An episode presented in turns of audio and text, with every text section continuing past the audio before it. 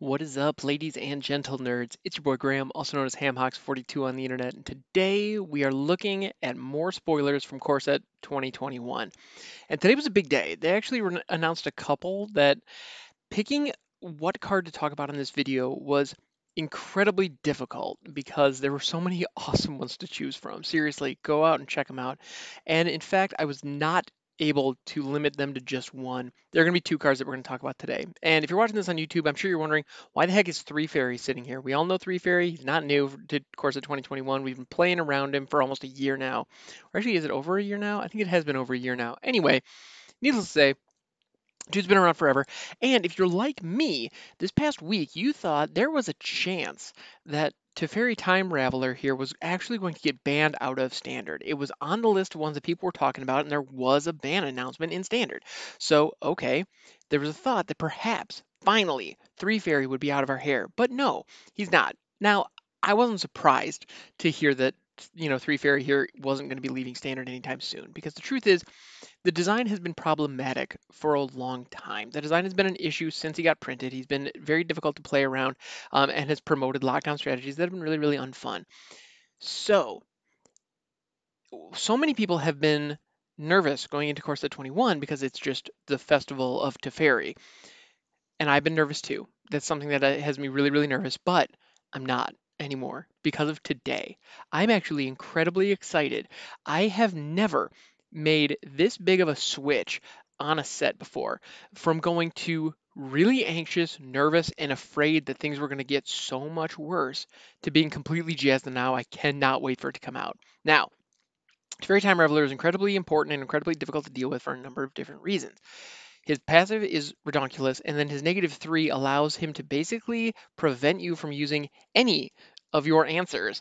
Because if you actually have a creature that's capable of attacking into him, he'll just bounce it back to your hand. And then, so if it doesn't have haste, it's really difficult to actually get something to stick and actually hit this guy. So, what did they reveal today that can help with Teferi Time Raveler? The Spark Hunter Masticore.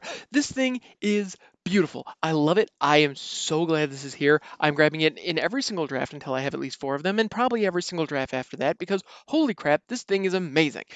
Absolutely amazing. Truly amazing on so many different metrics. I cannot tell you how much I love this card. Love it, love it, love it, love it. Seriously, over the moon about it. So it is an artifact creature, Masticore. There's a long history of Masticores in Magic, by the way, that do all kinds of fun stuff. And so it is a 3-4 for 3 generic artifact creature. You can put it in any freaking deck you want. And as an additional cost to cast this spell, discard a card. So I like that. You get a 3 4 for 3, but you have to discard a card. Now, if you're a reanimator player like me, you look at this and go, this is, this is letting me discard cards. That's great. I love it. So Spark Hunter Masticore is phenomenal in that front. Like there's a, there are certain decks that can leverage that discard ability to really good effect, and all of a sudden this thing becomes great, like truly phenomenal. Just if you got a three, four for three. If that was it, it'd still be worth it. But wait, there's more. If you act now, Spark Hunter Masticore also has protection from planeswalkers, and you can pay one generic. One generic. Don't tap anything except your land for the generic mana. And Spark Hunter Masticore deals one damage to target Planeswalker. Just boom, it deals direct damage to Planeswalkers based on the amount of mana that you have. Dude! But wait! There's more! For three! Again, don't tap anything. Spark Hunter Masticore gains indestructible until end of turn. This thing is phenomenal. I don't know if you're like me, but you've been playing a lot of like mid-range strategies and a lot of like okay things that are fine but aren't but you find yourself getting blown out to planeswalker parties all day. You know, right now it has been three fairy and Narset Parter of Veils to just lock down everything. And then Elspeth Conquers Death shows up. And okay, Fires of Invention, the Fires of Invention ban hit that deck in a big, big way. But those are still out there. Those Planeswalkers are still out there, still causing a ruckus but Spark Hunter Masticore right here. So on Monday, WotC said, no, we will not ban Teferi Time Raveler. And a lot of people, myself included, were just like, well, all right. So standard's still gonna, hopefully standard will get a little bit better. At least we don't have to deal with agent anymore. but then on Friday, WotC said, don't worry guys, we got you. Spark Hunter Masticore. This might as well just read Destroy Target Teferi Time Raveler. like that's what this is. This is the ultimate Teferi block. So if you're on the play, if you okay, so if you're on the play, you get to drop this on turn three, and then your opponent is sitting there with Teferi in hand, going, "Well, crap," because they can't play and then hit the negative three to bounce the Masticore because the Masticore has protection from Planeswalkers, and so he can't be targeted by Planeswalker abilities. So any removal that's on Planeswalkers that they can use to help protect themselves, not gonna fly. It's just straight up not gonna work. That rules. Like, seriously, this should be in every sideboard in standard forever. From now from now on, this is this should be an auto include in any sideboard that you have. Like, period. End of discussion. If you ask me. So, I would highly, highly, highly recommend that you look at this card when it comes out. Now, the other side of the Core Set 21 being Teferi themed that we need to worry about. So I love the fact that they they printed answers for existing Teferis. Awesome.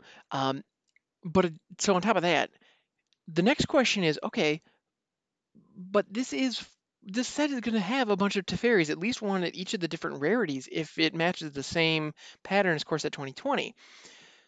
So, well, I don't, I don't think there's a common. Anyway, but there's going to be at least three, I believe, four different Planeswalkers in this set. So, what are those going to look like? And if you have to, if you have to print an answer that is this powerful, how bad are those planeswalkers? Well, fortunately for us, they did reveal the mythic version, which is Teferi, Master of Time. And I actually think the design on this card is excellent. I love this card. And on top of that, they printed nine different versions. So if you are watching this on YouTube, do not adjust your camera camera, do not adjust your TV. Don't worry. Yes, these images are changing. There is a slideshow going on right now, right next to my head, showing all of the different versions of this card. Actually, no, I, I, take that back. There are eight different versions that I've selected here to actually show you. There is one alternate, like promo art, that doesn't appear to follow the same sequence. It's out there, great piece of art. But what I really wanted to show off here is they took eight different pieces of art that are all based around the same image, the same picture of Teferi holding his staff, focusing, concentrating, with mystical energy swirling around him. And they've produced different versions of it. They've produced eight different versions, and in those different versions, the color of the mist surrounding him is different. Um, there's slight, I believe, the background is slightly changed on those, but the core image is still the same. And so what you end up with is this effect where, whoop, Sorry, my uh, my slideshow dropped on me. There we go. So what you end up with is a series of images that produce almost like a flip book style if you put them next to each other. And so they're all different versions. Now, I love that. I think that's absolutely fantastic. Now, what does the card itself do? All right, so it is a Planeswalker for four, two generic, two blue. Again, Teferi's back to being mono blue. I kind of like that. That's pretty slick. The last couple have been Azorius, which is fine, but I like I like my mono blue Teferis. You may activate loyalty abilities of Teferi, Master of Time, on any player's turn anytime you could cast an instant. That alone right there sounds really, really scary. So this Planeswalker is going to be ticking either up or down on every single turn, yours as well as your opponent's. All of them. Every turn, this guy is going to do something. One of the control mechanisms that is really useful for planeswalkers is the fact that you can only activate them at sorcery speed. This guy, that's not so much. You can you have a lot of flexibility in how you use him, which flavorfully makes sense because he's a master of time.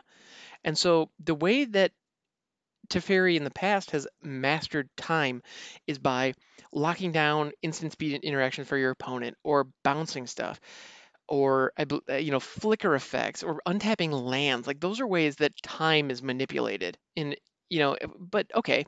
So here we have a situation where you can activate his abilities during other people's turns. Now that is very powerful. Admittedly that is a big deal. So what are those abilities? His plus one draw a card then discard a card. That's just good. Just plus one loot There's nothing wrong with that. It helps craft your hand, it gives you exactly what you need. But at the same time, you're not gaining card advantage unless you pair this with something else that allows you to draw multiple cards, of which there are a couple in this set. And so that would allow you, if you had those, I believe Teferi's tutelage is one of them, where that would actually that ability would synergize really nicely with that where you'd be able to draw two cards and then discard one. Okay but that's a synergy you have to build. Like that's a combo you have to put together. And that effect being on a combo cool. That makes sense. It's not just printed on this card. You have to work for it a little bit. I'm cool with that. And so in this situation draw a card discard a card and it's just fine but you get to do that on every single turn. Your opponent, your turn, your opponent's turn. Then he also has an ability negative three. Now a lot of planeswalkers have the negative ability that's some type of removal, unless you're Oko. But let's not talk about that. So negative three, target creature you don't control phases out. Now if you're wondering what is that? That is an old school mechanic that they're bringing back, baby. And on top of that, Teferi was the phasing guy back in the day. If you look at like Curse of Teferi or Old Teferi's Protection, which is relatively newer, um, there are just a lot of cards with Teferi's name on it that specifically phase stuff. So phasing is like it's Teferi's jam. That's what this guy has been doing since day one. So the fact that it's back and Tef is the one doing it, mm, I love it. I think that's an absolute home run, absolutely phenomenal. Now, what is phasing? When something phases out, what happens is it basically leaves the battlefield, but it doesn't leave the battlefield. Stay with me here. What ends up happening is it is no longer able to be interacted with in any way. It cannot attack, it cannot block, it cannot be targeted, it cannot um, move zones, it can't die. It just ceases to be. That's it. It just is no longer there. And uh, but and then at the end of the turn or the next turn, I don't exactly remember. I believe it's the following turn's upkeep actually. It phases back in. But that doesn't count as entering the battlefield. It is just corporeal again. It is able to be interacted with. You can target it, you can block it, you can attack with it, etc., etc. It's just it's back on the battlefield. And so there are a lot of cool things you can do with that. But I love the fact that you can't target your own stuff. So that is a level of um, that is a level of protection that this you know that's a level of balance that this gives. So you can't just easily combo with it. And i think that's valuable. That that's important. Um, and it's just as far as keeping this within control. But the other thing about it is when you remove something from by phasing it out it's going to come back in a turn.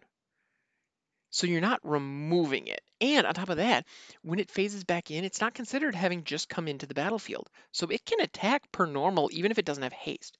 So when you compare that to something like Three Fairy that's capable of bouncing as well as um, you know, drawing a card with its negative three, and the fact that its starting loyalty is four. Like when you compare these two cards, they are apples and I mean, they, they are apples and cucumbers, like, they, or they are apples and tire irons. Like, they are nothing alike.